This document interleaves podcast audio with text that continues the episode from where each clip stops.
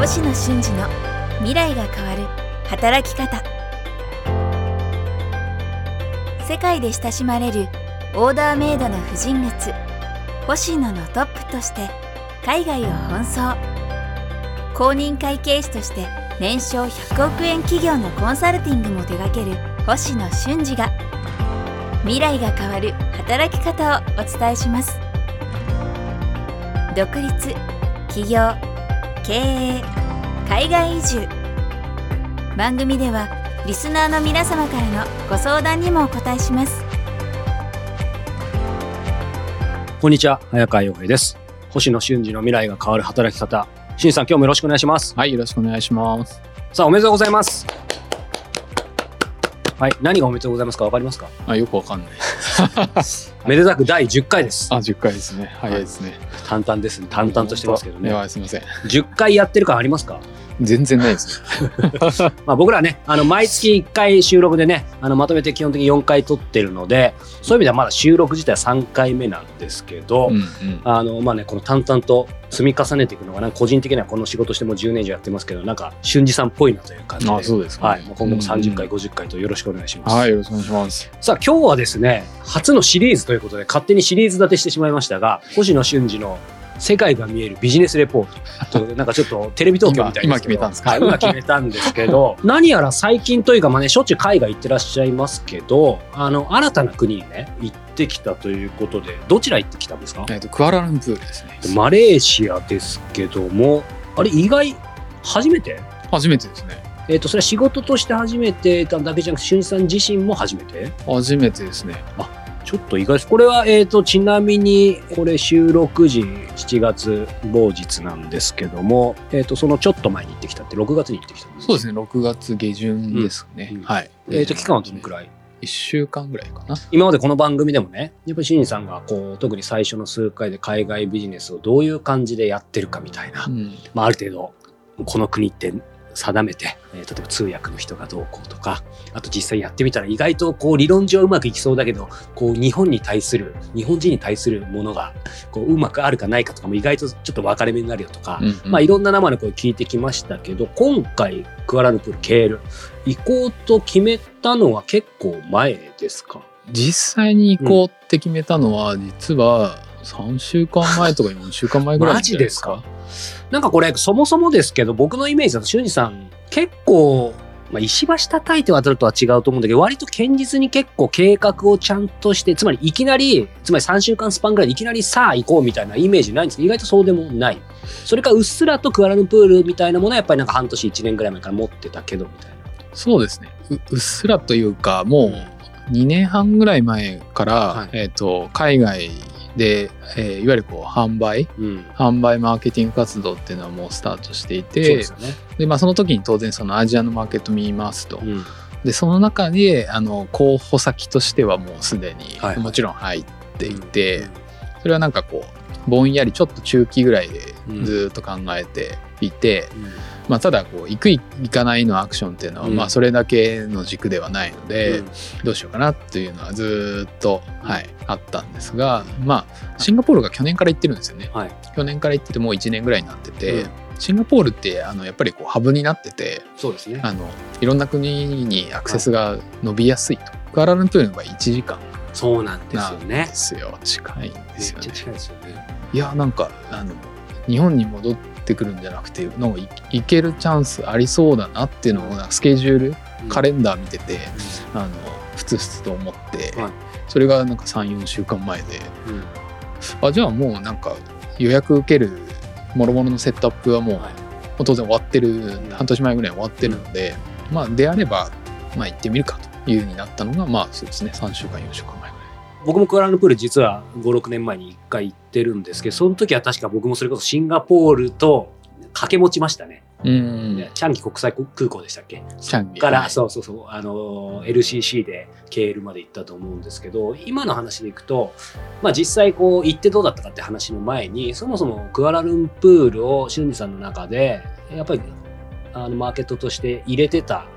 理由？それは行く前の時点でどんなことが理由だったんですかね？もう本当シンプルなんですけど中華圏の人間がある程度富裕層で住んでいるかどうか。もうここだけを一旦は見てます。で、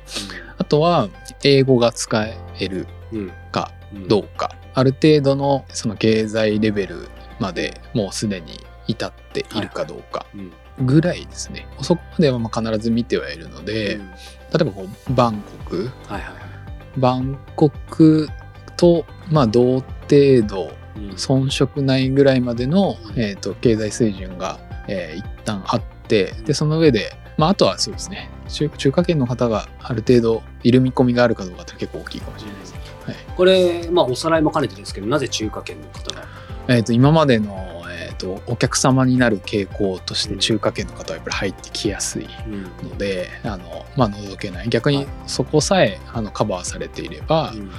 当然なんかそれだけではなくて、はい。あのまあ違うあの例えばこうまあクアラルンプールなのでそこで生まれ育ったうん。ローカルの方、はいはい。えー西から来た、えーとインド系の方、まあその他ですよね、はいはい。あの移民というかあの外国人の方々ももう当然ターゲットではあるんですけど他の傾向を見てると必ず一定数あの中華圏いらっしゃるので、あのそこはあの、まあ、いれば大丈夫だろうという部分が若干あり、うん。はい、動い。いてますね。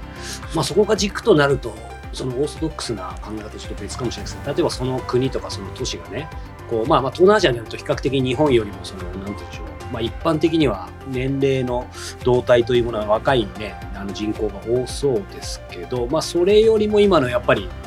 中華圏の人の富富裕層みたいなところがやっぱり、まあ、俊二さんのその、ね、扱うものと考えるとやっぱりまずそこが軸になる。そうですね。あと必ず見てるのは、えー、と不動産情報です。それはなぜですか、借りる時の賃料うん。買う時の不動産の値段。うん。これであの実際そこにどれぐらいの水準の人が住んでるかがすぐ分かるからですね。そうか。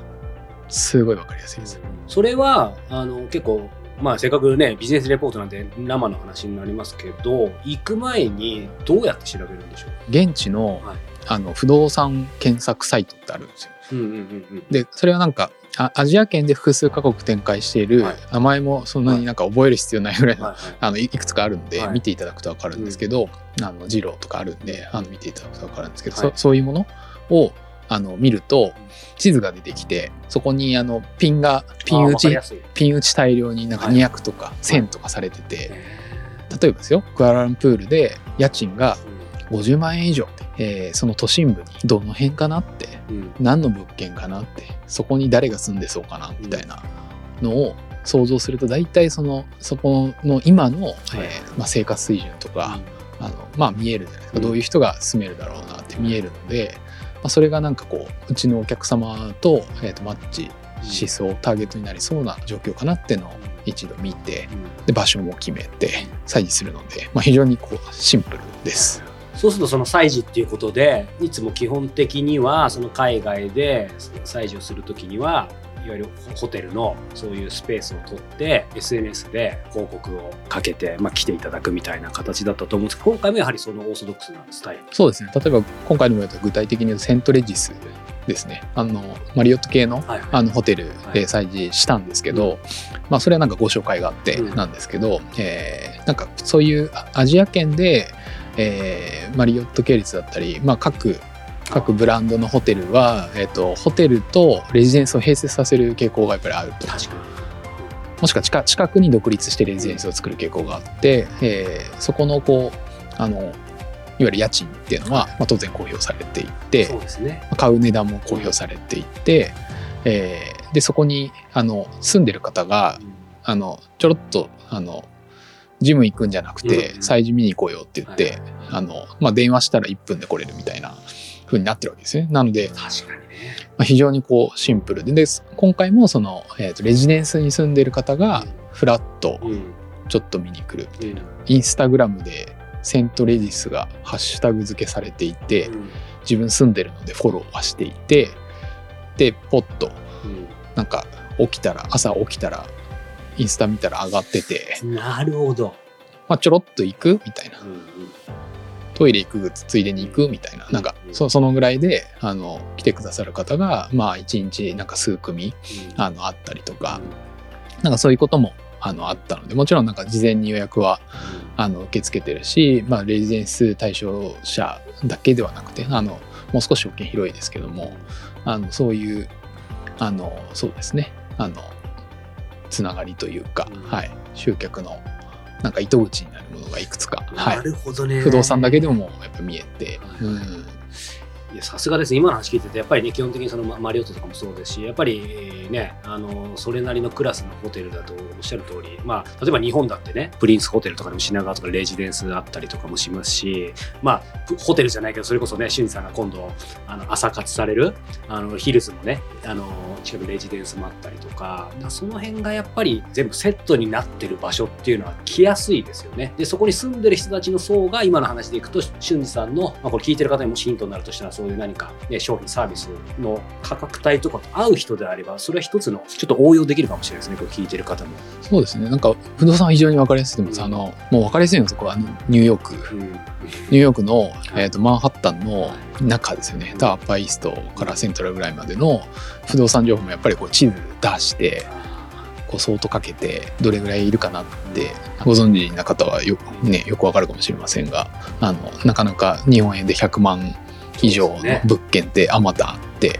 でそそれと比べると当然アジアの方は例えばこうクラルンプール比較するとニューヨークだと一番高いとなんか1000万家賃1000万みたいなところまでですよね。あって、で一方で1000万までクアラルンプールであるかというとない。うん。まあでも数十万ですよね。やっぱ30から100の間ぐらいの物件は乱立はしているんですよね。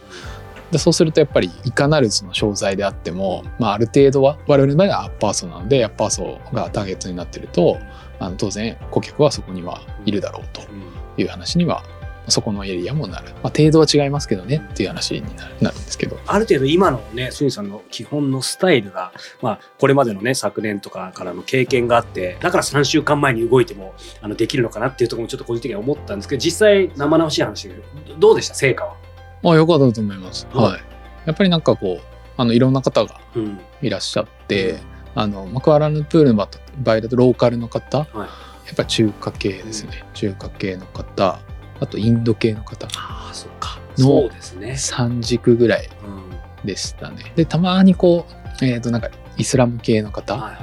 もいらっしゃってて、はい、マレーシアだとそこがいいですね。ちょっと、あの、本当にさ3軸、4軸ありそうですね。なので比較的こうターゲットの層は散らばっていたんですけどまあ活躍されてるような、はい、事業者の方がまあ多かったとうんいうようなことです。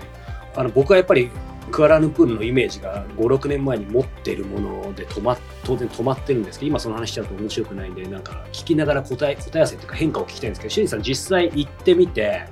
なんか事前にご自身が持ってたイメージとか全然違ってたとかまあイメージ通りであっててすごい驚いたこととかなんかあります？なんかやっぱり東南アジアの国の、まあ、他の国を行った時とやっぱり同様で、はえーやっぱコロナ前うん。と後で、えーここなんか5年10年で、まあ、今日本に住んでる身としては物価水準が上がっているそうですか。成長している。ホテルに入ってうん。15階とか20階とか行って外の見晴らしがいいところでこうパッと街,、ま、街並みの中心をこうはい眺めるときに東南アジアの国だとビルが必ず開発されていて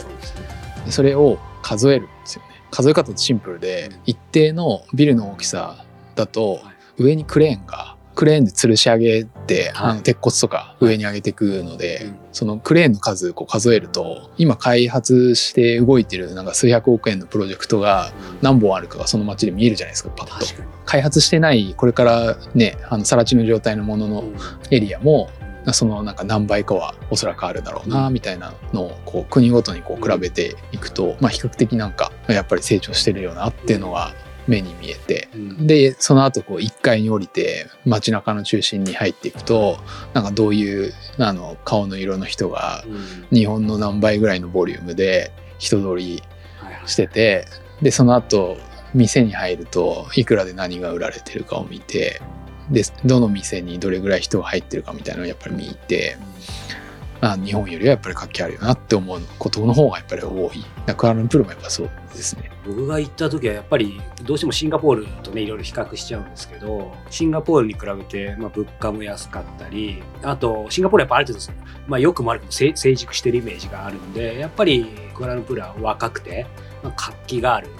でただその一方で、まあ、物価は安かったんですけどいわゆる他の東南アジアだったら例えばそういう、まあ、まあ、屋台じゃないにしてもかなり安い町の食堂みたいなところに入った時に、まあ、普通他の東南アジアの国だったらこれ英語いくら中心地でも通じないなみたいなところは普通に店員さんもそうですし相席したあの普通の若い人なんかみんな英語通じて、まあ、それクアラルンプールってまあそれが僕の魅力で言ったのもあるんですけど実際そのあたり、まあ、英語の通じ具合とあといわゆるまあ今のやっぱり物価の話もちょっと出ましたけど、実際肌感でどんなでした？あの英語はやっぱり通じやすいですね。通じやすい。タイなんかよりは、バンコクなんかよりは通じやすい。バンコクで通じやすいですね。なので、はい。それはなんかやっぱりこう、あの教育水準が、うん、まあここ10年、20年、まあもともとなんか周りから聞いてもすごいいいよって、うん、引っ越してもすごいいいよって日本人も言うので、